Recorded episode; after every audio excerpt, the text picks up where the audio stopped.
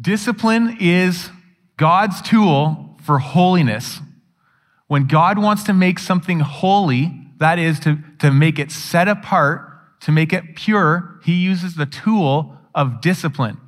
And he does use that tool often, but he does not often use it directly in our lives. More often, he uses it through authoritative, divinely appointed authorities in our lives. And this is especially true when it comes to children.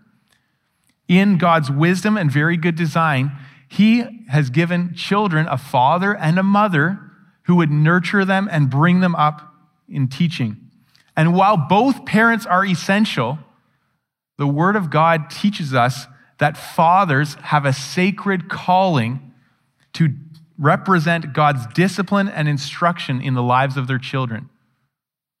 So, this is not just a good idea, it's actually a divine mandate. It's a sacred calling. It's a great honor and privilege, and it's a weighty responsibility. Ephesians 6, verse 4 is where we're going to this, this morning, and it says it most clearly. It says this Fathers, do not provoke your children to anger, but bring them up in the discipline and instruction of the Lord. It's often said that an individual's perception of Almighty Heavenly Father, their Heavenly Father of God, is actually framed and shaped by their experience of their earthly father. And I'm here to tell you that's no accident. That's actually intentional. That's part of God's good design. God has divinely appointed fathers to represent him, and specifically his discipline and instruction to their children. Unfortunately, however, we've seen very easily, and we see it all over the place, what happens when sin handicaps this good design, when sin destroys what God has set out to do. We have people who struggle to trust in the promises of God because their earthly father didn't keep their promises. We have people struggling to see God as being kind and just because their dad was an inconsistent and angry man. We have people struggling to understand God's desire for a relationship with them because their father was absent. We have people believing that God is kind of casual with sin, he's pretty chill, because, quite frankly, their earthly fathers have the spiritual depth and we're content with the spiritual depth of perhaps like a kiddie pool. We have problems. And most possibly, most damning of all, we have people who week after week after week seek to earn God's favor, seek to find salvation by works because their dad's relationship to them depended entirely on good works and performance. I hope you feel the weight of this. And men, specifically fathers in the room, I hope you recognize and see from this the devastation that's left in our wake when we abandon our post. That I could affect my son or my daughter's view and relationship with God Almighty because of my actions. That is a huge, huge risk. It's also a huge, huge potential for reward. It would probably be much easier to preach this sermon in about 20 years uh, when I have about 20 or more years of experience and my kids are all adults and I don't have to be as engaged in it anymore. But I need this right now. I need this right now. I need God's word right now. Many of you know my wife and I are in the midst of raising four children, age two to seven. They're, they're a handful, they're a lot. And I need God's word. I need the gospel to inform my parenting right now. And I know that Chris Eelman doesn't have the answers. I have lots of ideas, but no answers really. God's word, though, has the answers. And I know that each father in the room, regardless of the age of your child, needs to hear what God is saying this morning because this is so important. So I encourage you to write this down. Write this down. Fathers, we have a sacred calling to represent God's discipline and instruction in the lives of our children. Now, when I hear that, the weight immediately on my chest is the how question like, how am I possibly going to do this? How am I possibly going to represent him? How am I possibly going to overcome the way my own father shaped me or my culture. And you and I may be asking questions like, what does it even look like to be a representative of God's discipline? Or maybe you're saying, I'm not sure I've ever even seen that, or I'm not even sure I want to do that. I'm not sure I want to, or maybe that I even should do that. Wherever the conversation is headed in your head right now, as you consider this statement, I want you to turn over to Ephesians 6. So, fathers, we're called to represent God's discipline and instruction in the lives of our children. Early on in the, the discipleship of my children, early on in my, my role as a parent, I memorized two verses of Scripture Ephesians 6, verse 1, and Ephesians 6, verse 4. One of them I use all the time, and one of them God convicts me by the Holy Spirit all the time. Ephesians 6, verse 1, it says this Children, obey your parents in the Lord, for this is right. That's a beautiful gift from God, a one liner that you can use as a parent all the time to point back to, I'm the authority here, and this is right, this is good. But God, in His grace and through the Holy Spirit, always brings to mind and conviction Ephesians 6, verse 4. Fathers, do not provoke your children to anger, but bring them up in the discipline and instruction of the Lord. That's a weight. That's a huge weight of responsibility. So we're going to dig into this one verse, verse 4, and answer the how question. And the very first word is going to answer a very big part of the how question, and it's this fathers. Fathers. Fathers, it is your responsibility to set the culture of discipleship in the home. The discipleship and instruction of the Lord mentioned in verse 4 is actually tied directly to the Father. Now, unfortunately, several English translations have gone ahead and they have replaced the word father with the word parents, even though, if you can dig back into the Greek text, it's very clearly the word fathers. And if you were to look at Ephesians 6, verse 1, you would see he used the word parents. It's a different word. He could have just replaced that word in 6, verse 4 and used the same word if he meant parents but he meant fathers. And to top that all off, when he was writing to the church in Ephesus, Ephesus heard this, and the people of Ephesus would have undoubtedly heard him speaking fathers when they heard the roles and the responsibilities. And so, as a quick side note, and this is important for us, we don't get to just take scripture and make it mean whatever we want and just interpret it through our modern day lens and say that's what we want it to say. That's more palatable. No, we take scripture, we understand how did they understand it? How would the original recipients have heard that text? And then we apply it by extension to ourselves today. So this is very helpful. Let there be no confusion. It is the Father's responsibility before God to set the culture of discipleship in the home, to take the lead on this.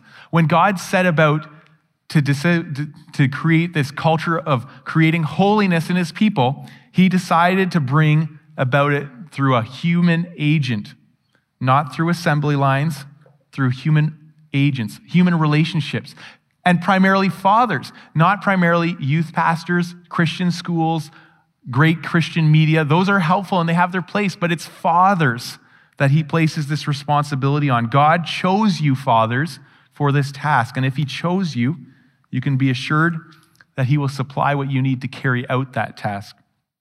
But it means, means an investment. It means an investment from you, dads. And we don't get any of this bad theology about the sovereignty of God saying, well, God is sovereign, so he can do what he wants, even if I'm, you know, kind of not doing my job. That's junk. And fools appeal to the sovereignty of God for their own inaction. That's a foolish argument. God, in his sovereignty, yes, can do anything. God, in his sovereignty, does not need you, but God, in his sovereignty, has chosen you. And I'm going to point back to this text and say, he's revealed right here what he wants. And what he wants is for you, as fathers, to do what he wants. He wants you, the chosen instrument of his discipline in your child's life. He wants you to take the responsibility for the developing the culture of discipline in your home. And working on this may be an uphill battle, but reminding you, fathers, God is actually on your side in this battle. He wants it for you and He will do it with you. You may have failed 100 times before, like me, but you, and you may want to skip this verse and say it's too late, or my ship has sailed, it's too late. But I just want to urge you and encourage you in the Lord men of God, get back in the saddle. This is your responsibility. Satan's tactic is to get us to say, I'm not, it's not my job. It's not my job. I'm not qualified. But if you are a father, you are qualified and you're called. So I urge you, do not abandon your post. Now, certainly mothers are also called to discipline. And this is not a message, and this text is not in any way, shape, or form undermining the significant role that mothers bring in the discipleship of their children. Proverbs, if you read Proverbs from start to end, is completely full of accounts, again, pointing out to how mothers are to instruct their children and bring them up, how they have great wisdom and insight to offer. Ephesians 6, verse 1 children, obey your parents in the Lord is not just speaking of fathers, but fathers and mothers. I believe God has created men and women complementary such that they bring things to the table the other doesn't. And so wives are absolutely essential in, in raising children. But this passage of scripture, is key to understanding that the primary weight of responsibility lies on the father for creating the culture. They set the culture of discipline. Now, there may be mothers in the room, and I want to acknowledge this, that are in the unfortunate situation of having to disciple their children solo. They may have their husband have passed away, may be in a situation of divorce. They may be in a position where their husband is not a believer in Jesus or is certainly not taking his role and responsibility seriously. And I just want to say to you that God's grace is sufficient. God's grace is sufficient, and your story is not doomed to failure because of an absentee dad. It's not doomed to failure. God's grace is sufficient. Timothy, one of Paul's apprentices, one of these great heroes in the faith that we look to, can point directly back to his mother and his grandmother as primary disciple makers. And so, while the text today and the focus is on the fathers, you can take the principles of this passage and apply it to your situation. And God's grace is sufficient. So, lean in and receive what God has for you this morning. Now, it's also probably a good moment to mention that I, I, I am aware that many of you in the room are not fathers and perhaps not even parents. And so this may seem like a text that has very little relevance to you, but I want to again encourage you this has relevance. And here's why. Because while you may not be a father, we have all had fathers. And that relationship to our Father informs our relationship to our Heavenly Father. And so while this text may not inform your practical family relationships, it will inform your relationship with your Heavenly Father and how you relate to Him. So think on that. Lean in and listen. This is beneficial for you. It's also beneficial to take the principles and think about how they apply to your discipleship of others. But back to fathers, it's your responsibility to set the culture of discipleship in your home. And perhaps two of the greatest threats that I see in my life to this creating a culture is lack of time and lack of consistency. So we're going to go over to Deuteronomy 6, verses 4 to 9. This records for us Moses speaking to the people of Israel, God speaking through Moses to the people of Israel. The people of Israel had just come out of slavery in Egypt, and God is reorienting and retooling them. He's setting a culture, really, for his people of holiness and set apartness, especially as they headed into the promised land. And this is what God says through Moses. He says in Deuteronomy 6, verses 4 Hear, O Israel, the Lord our God, the Lord is one. You shall love the Lord your God with all your heart and with all your soul and with all your might.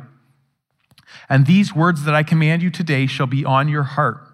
You shall teach them diligently to your children, and shall talk of them when you sit in the house, and when you walk by the way, and when you lie down, and when you rise. You shall bind them as a sign on your hand, and they shall be as frontlets between your eyes. You shall write them on the doorposts of your house and on your gates. Now, there's much we can take out of that as we read that. But one thing, two things really that stand out to me are the amount of time invested in discipleship and the amount of consistency. This is not talking about a make sure you have a 7 a.m. devotion time with your family and then forget if God enters the picture for the rest of the day. It's not that. It's your discipleship with God leaking out in every area of your discipleship for your kids. It's you having the opportunity at the breakfast table to talk about the gospel, to talk about what it means to live as a Christian. It's about carrying on that same conversation, perhaps on your way to the grocery store, or on the way to school, or on the way to drop off friends, or on the way trick or treating last night. It's everywhere, it's in everything, it infects everything, and that creates a discipleship culture. And it can be as simple as just asking good questions. Asking questions. One of my favorite things to do with our kids right now, of course, they're younger, they're like two to seven, is just to ask them questions. And so as I, you know, maybe put them to bed at night, I might ask a question as simple as, tell me some of the Ten Commandments to kind of get God's law in their mind. Or it might be a value question, like I make up these fun value questions like, hey, would you rather have one good friend or like a whole truckload of Halloween candy? And they have to like wrestle through, oh, which one would I rather? And they usually say both. I would like my friend to come with candy, right? We wrestle through these questions, but you get the, the question and it plants this thought. And it can be fun things. It can be easy, simple things. It doesn't have to be complicated. I like music and I play around on our piano a bit. And so we've made up little songs, little ditties off of the prop, some of the proverbs. And one of my favorite ones is this one that goes, Go to the ant, you sluggard because it's like straight out of the Proverbs. And it's hilarious to hear my like six year old, or five and seven year old rather, just singing to one another, Go to the ant, you sluggard. It's great. And my wife puts up with it. I'm very grateful. But simple things like that can be opportunities to, again, shape them in the gospel culture, to discipline them well. For older kids, I know I was chatting with one of our elders and he was mentioning he loves movies and loves sitting with his kids and watching a movie and then building into that experience a conversation about the values represented or a conversation about how the storyline actually borrows elements of the gospel story in that story. And it's a tool, again, for him to just create a discipleship culture. So there's tons of simple ways to integrate the communication of the gospel into our daily lives, but it requires time and it requires consistency. And probably every single parent in this room that's further along in the journey than me, when they've seen me with my, my little kids, has told me it goes so fast. So let me just reflect that back to all of us this morning. It goes so fast. Don't give up time now with your children. It's precious. Don't give up consistency now with your children. It's precious, and we want to spend that time for God's glory, creating a discipleship culture. As we consider the how question, how are we possibly, as fathers, going to create this discipleship? How are we going to represent God in his discipleship, discipline, and instruction? We come to this realization I'm a sinful guy, discipling and disciplining sinful children. and so, this is the second thing Ephesians 6, verse 4 shows us. Fathers, we must not discipline in a way that causes our children to sin. We must not discipline in a way that causes our children to sin. Look back at the text. It says, Fathers, do not provoke your children to anger. That's, I probably said enough. You, you probably get the point. Don't push your kids' buttons, right? Getting them when they're just there and you're like, anger. That's not right. That's not right. That's sinful tendency. And it can be simple and just happen in a moment. This happens to me often. It's when I make hasty discipline choices. And it could be, you know, I was sitting at dinner with our kids and there's a plate of food and they're not finishing the plate of food and hastily you speak and you're like, if you don't finish your food in the next 30 seconds, you don't get dessert. Well, I, I can't finish that plate of food in 30 seconds. That's not a reasonable request. And they blow up. And what did you expect? Of course they're going to blow up. I've just provoked my child to anger. I just tried to deal with this problem and I actually caused a much bigger problem than it needed to be because of my unreasonable words, and I've made a mess of things. Now, for you, it could be inconsistent standards. One day it's this, the next day it's this, and you have inconsistent standards. It might be careless discipline that quote unquote, you know, shoots first, ask questions later, where you go in and discipline and then you realize the kid wasn't even wrong. They weren't even in the wrong. It could be favoritism. It could be asking a child to act 10 years older than they are and being completely unreasonable. At the end of the day, whatever it is, it's not loving and it's not helpful. And it's not helpful because it's not pushing our children to holiness, it's pushing our children to sin, to sin and angry. And you are not actually solving the issue, you might actually be causing a problem.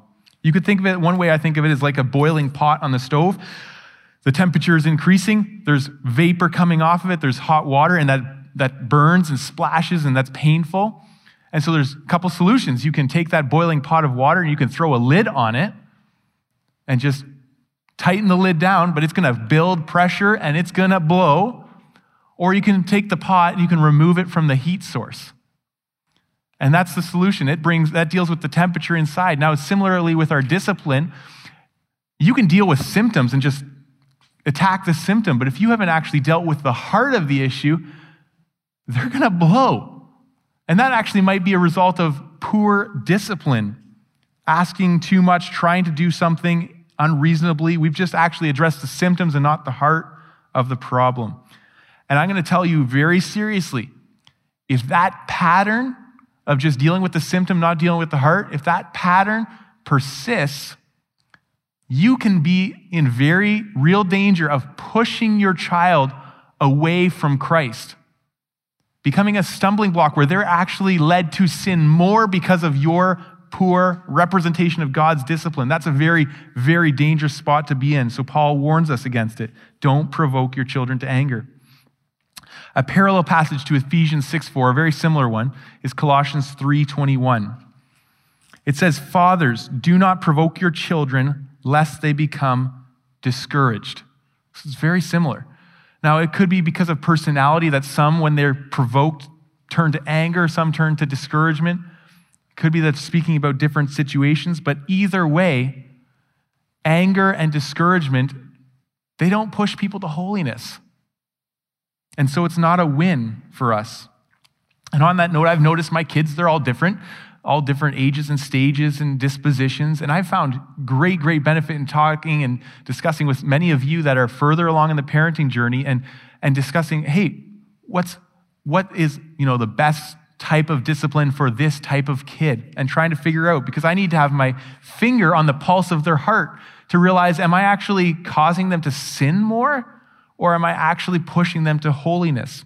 And so thank you to many of you who have shared wisdom and insight. And I would just encourage you if you're you're struggling with one of your children to, to spend time with other godly parents. Not forgetting to discipline, but we certainly don't want to discipline in a way that causes our children to sin. Now, we do need to pause and consider the reality that nobody likes discipline, anyways.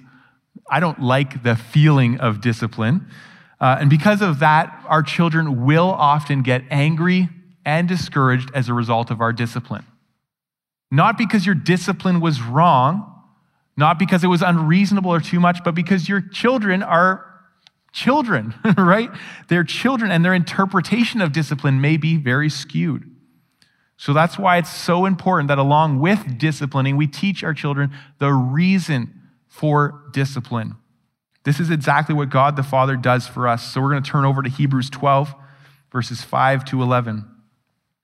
Hebrews 12, verses 5 to 11. This is, if you've never read this passage of Scripture, I just got to brace you for this. He's going to say some hard things that, if you really acknowledge them, are very difficult to hear. But it's so, so true and it helps frame reality in a way that's so very helpful. Hebrews 12, verses 5 to 11. And have you forgotten the exhortation that addresses you as sons? My son, do not regard lightly the discipline of the Lord, nor be weary when reproved by him. The writer of Hebrews knows you can grow quite weary when you receive the Lord's discipline. Much like your kids will grow weary perhaps when they receive your discipline. But the, the author of Hebrews is pointing back to you. there's a reason for it. Listen to this. For the Lord disciplines the one he loves and chastises every son whom he receives. It is for discipline that you have to endure.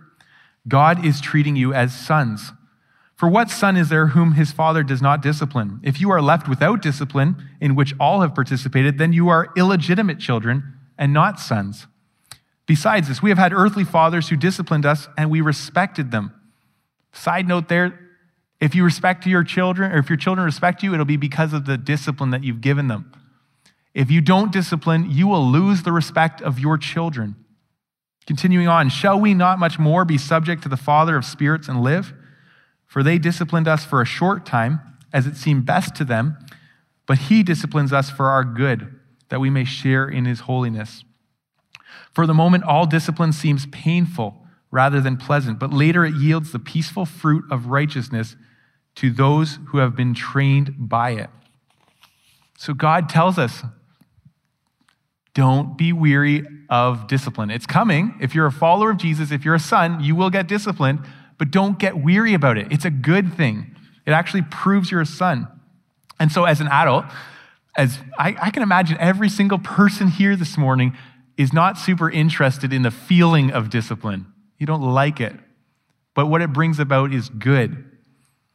And we need to warn each other that discipline's coming and it's a good thing. And I, even this past week, I was sitting down with a student in our, in our uh, youth ministry who's starting out in a new area of ministry. He's starting to serve, and I was just cautioning him, saying, as you start to serve, be ready for constructive feedback. Be ready for, you know, leaders to speak in and say, you need to do it this way. Be ready for correction. And the reason I told him that is because if you aren't warned that there's going to be correction and training along the way, you'll receive it as personal attack when it happens. But if you know it's coming and you know it's for your good, you can take the personal attack side out and you're like, no, this is actually good. This is to sharpen me. This is to make me better. And that's God's discipline for us, and that's God's discipline for our children. So I just say that to you here this morning. If you're a follower of Jesus Christ, you will be disciplined. It will happen. It'll often actually happen through human authorities God's placed in your life, which is very challenging. But lean in to the discipline and learn what God has for you in that. And I'm just saying it's a good thing. And so we prepare our children. We prepare our children by telling them, you will be disciplined. It's for your good. This is a really good thing. And if you lean into it and learn from it, it will be of great reward. Now, before we move on, I wanted to address one other thing, a kind of a related issue that I believe is significant, having to do with anger. So, while we talk about anger, some people have this, this notion that discipline of our children is only to happen in love and not in anger. You may have heard that before. I've heard that before. I would present to you that's a false dichotomy, kind of like the word love and anger can't go together and that they're mutually exclusive. That's not true. There is absolutely anger that is wrong. We know that. We, we've experienced that. That's what we're speaking against in that statement, I think. Selfish anger. When the kids do something that inconveniences me and I blow up, not because it's an offense against God, because it just inconveniences me. That kind of anger is not appropriate. There's also a need for self control. If you have zero control in your anger, that's a problem. And you can't discipline in that state of mind because you won't discipline well. It'll be out of proportion. But there is anger that is righteous anger, and it's fueled by a desire for God's glory and the good of our children. Listen closely because this is so important. Anger can actually be a very good tool in our discipline. So, anger is really just an expression of a value. If you value something, and it's contradicted, you get angry. That's an expression of a value.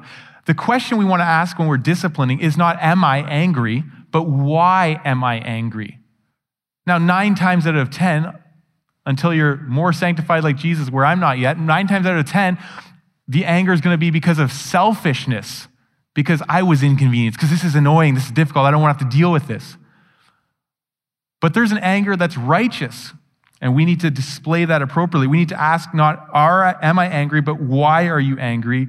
And is your anger in control? Is your anger in control? And is your discipline proportionate to the offense? Is it appropriate? So, example an accidental bike handle scraping along the side of your vehicle, which has happened way too many times, that's not the same as your child blaspheming God's name. And you should not respond to those the same.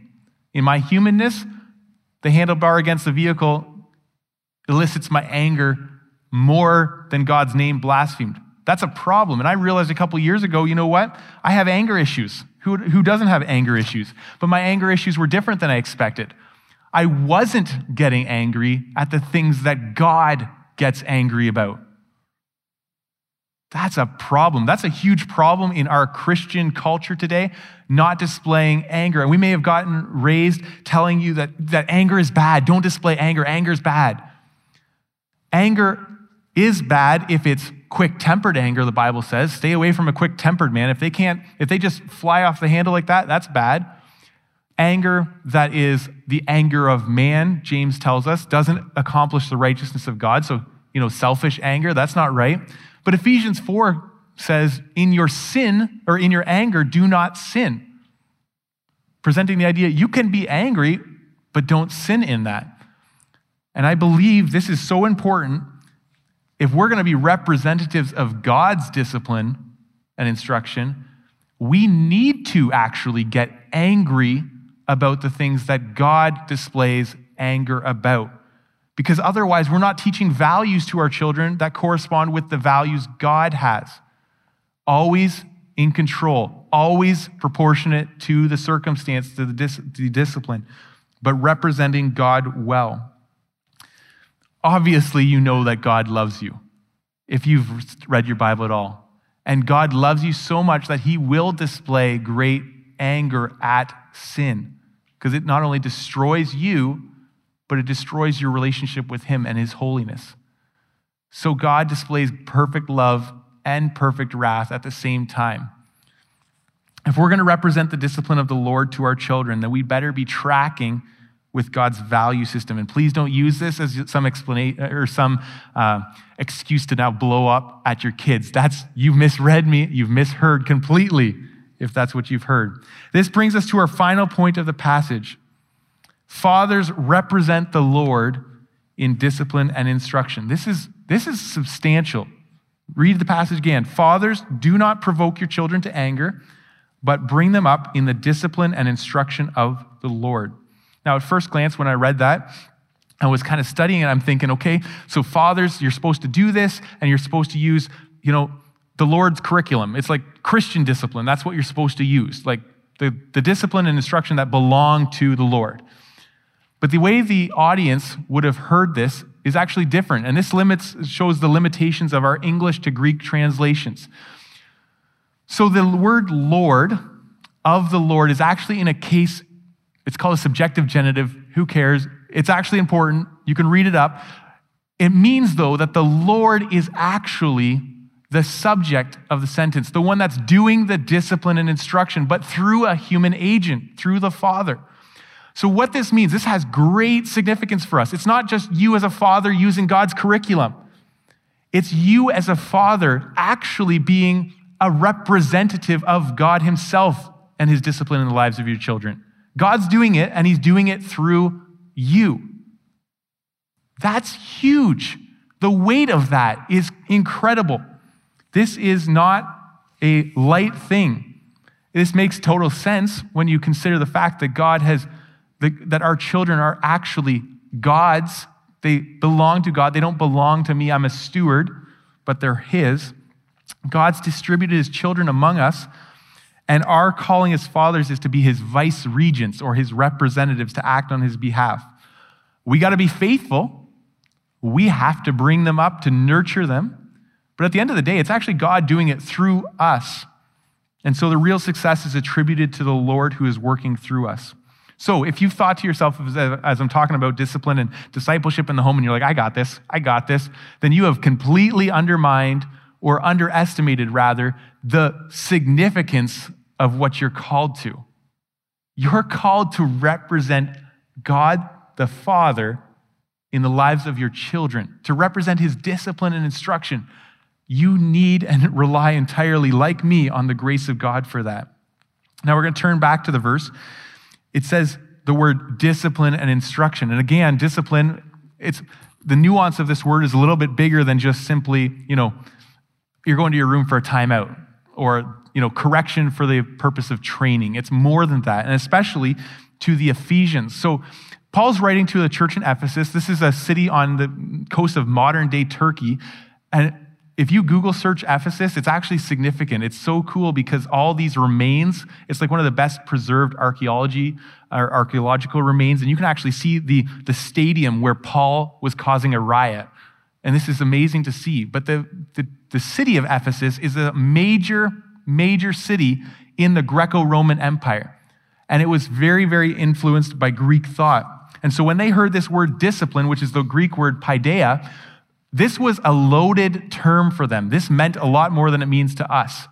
Paideia was this concept for them of the holistic development of the Greek citizen into the ideal citizen of the Greek world, where they could be holistically developed into a servant of the city state. This, this is perfect. So, this was their aim in their, their education.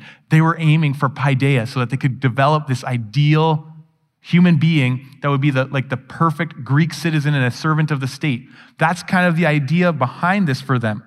So, it was encapsulating emotional teaching, spiritual teaching, physical teaching, intellectual teaching, social teaching, and they had a great emphasis on virtue and developing character. So, into this culture that greatly esteems this ideal, Paul speaks and uses the same term, but then says, of the Lord. So imagine as a Greek person or an Ephesian person who's now a believer in Jesus with this term in the background, and you're like, I get it. We are now forming and shaped, we're called to form and shape our children after not some abstract ideal, but after the person of Jesus Christ. And the end goal is not for him to be him or her to be a servant of this city state, but to be a servant in the kingdom of God. So this translated for them very easily. And it's significant to us because today we have an unspoken ideal that our community or our country or our culture communicates is important for your children to grow up into. So well adjusted, financially stable, to be, you know, socially producing, to be, to be perhaps, you know, financially set, athletic, intellectual. Who knows? You set that, that ideal. But there's this ideal we're kind of shooting for. And God is saying to us, that's not the ideal we're going for. The ideal we're going for is the person of Jesus Christ. That's who we're to pattern our children after. And so it's remarkable that Jesus calls them, hey, bring them up in the discipline, in the, the paideia of the Lord. It's also remarkable to me, I don't know about you, but to see the mannerisms in kids that replicate are replicated from their parents. You see a kid, and one person, uh, a friend of mine was just saying, like, your son is like a copy of you. He's just like a copy of you, right? And it's it's true. We see those things. If you meet me and then you meet my dad, you'll be like, oh, I see so many resemblances and similarities in the two of you. And that's, that's great and that's fine. Just realize that that is uh, going to translate from a lot more than just small mannerisms. That's going to translate from values. And I've seen in my own parenting either this I just mindlessly kind of adopt what has been done for me and I do it for my children, or I tend to just strongly react to what was done for me and I do it for my children differently. And God's calling us to something different than that. He's calling us to pattern our children after the ideal of Jesus Christ, after his paideia. Here, that's, that's what the Lord is calling us to. And it actually simplifies the task of discipling our children. So many of you know that I love organization and I love Excel Excel is like one of my favorite programs. And so a couple of years ago, I started writing out in Excel all the things I wanted to teach my children. Like everything, down to the nuance. And I would write it all and I'd categorize it. And it's like overwhelming. Just if you've ever, don't try it. It's, it's overwhelming thinking about all the things you want to teach. And then you're like, I don't have time and resources to do this. And my parents were able to do this for me, but I can't do that for my kids. And you can come up feeling very inadequate to shape your person, your child, into the ideal of what even your ideal is for your children. And I realized, and I'm still realizing, that the best guideline for our children is not a list of ideals as much as it is the person and work of Jesus Christ, patterning them after that. Our hope is not in an exhaustive list, but Jesus Christ. So we're going to fail. Ouch. we're going to fail. But if we've pointed them to Jesus Christ, they will have all that they need. They might not have all knowledge, but if they have Christ, they have a sure foundation of truth to build on. They might not be superstar athletes, but if they love Christ, they're, gonna, they're going to honor the Lord with their bodies. They might not be part of every club and every group, But if they're part of Christ and his church, they're going to develop in character and in virtue. They might not see the whole world, but if they love and know Christ, they will love the people of the world no matter where God places them. Fathers, it's our responsibility to represent the discipline and instruction of the Lord in the lives of our children. But let me close with this there is a huge, huge risk. And that risk is this so many men have gone before us and have failed in this area. Godly men, heroes of the faith have done this. Eli failed miserably because of passivity. Samuel failed miserably because of negligence. King David, a man after God's own heart, failed miserably because he failed to rebuke his children. Isaac and Jacob failed miserably because they both played favorites with their kids. And so, what's it going to be for us? We are going to fail at times, but by God's grace, let us represent the discipline and instruction of the Lord in the lives of our children well. I sense that some of you may have indeed given up perhaps on discipline. Perhaps you have a wayward child, a child that's walked away from the Lord. And may I urge you in the Lord to redouble your efforts in praying and hoping for them. Should the prodigal child return home, may they not find us disinterested, watching TV, on vacation. May they find us prayerfully waiting for the first sign of repentance. Some of you perhaps are ready to give up, to toss in the towel. You've been trying to display faithful discipline to your children, and it's exhausting and it's too much. May I just urge you in the Lord to continue on. Don't grow weary of well doing. Some of you may have actually stopped. You may have given up already on discipline. You may have neglected that, afraid that you might lose your children. Can I urge you in the Lord to seek the counsel of godly, wise men and to go and repent, to apologize to your children, and then to get back in the saddle? And some of you here, you're here today and you're being disciplined by your parents, and it doesn't feel good. But can I urge you in the Lord, if you're being disciplined by your parents, you have a gracious gift from God. And they won't get it right all the time but lean into their correction, and by God's grace, you will grow. And finally, some of you here are doing well. You've been an example to others of your discipline and representing the Lord well. Praise God, and let's continue on. Fathers, it's a calling for you. Watch that your discipline does not cause your children to sin. And I pray that you would represent the Lord well.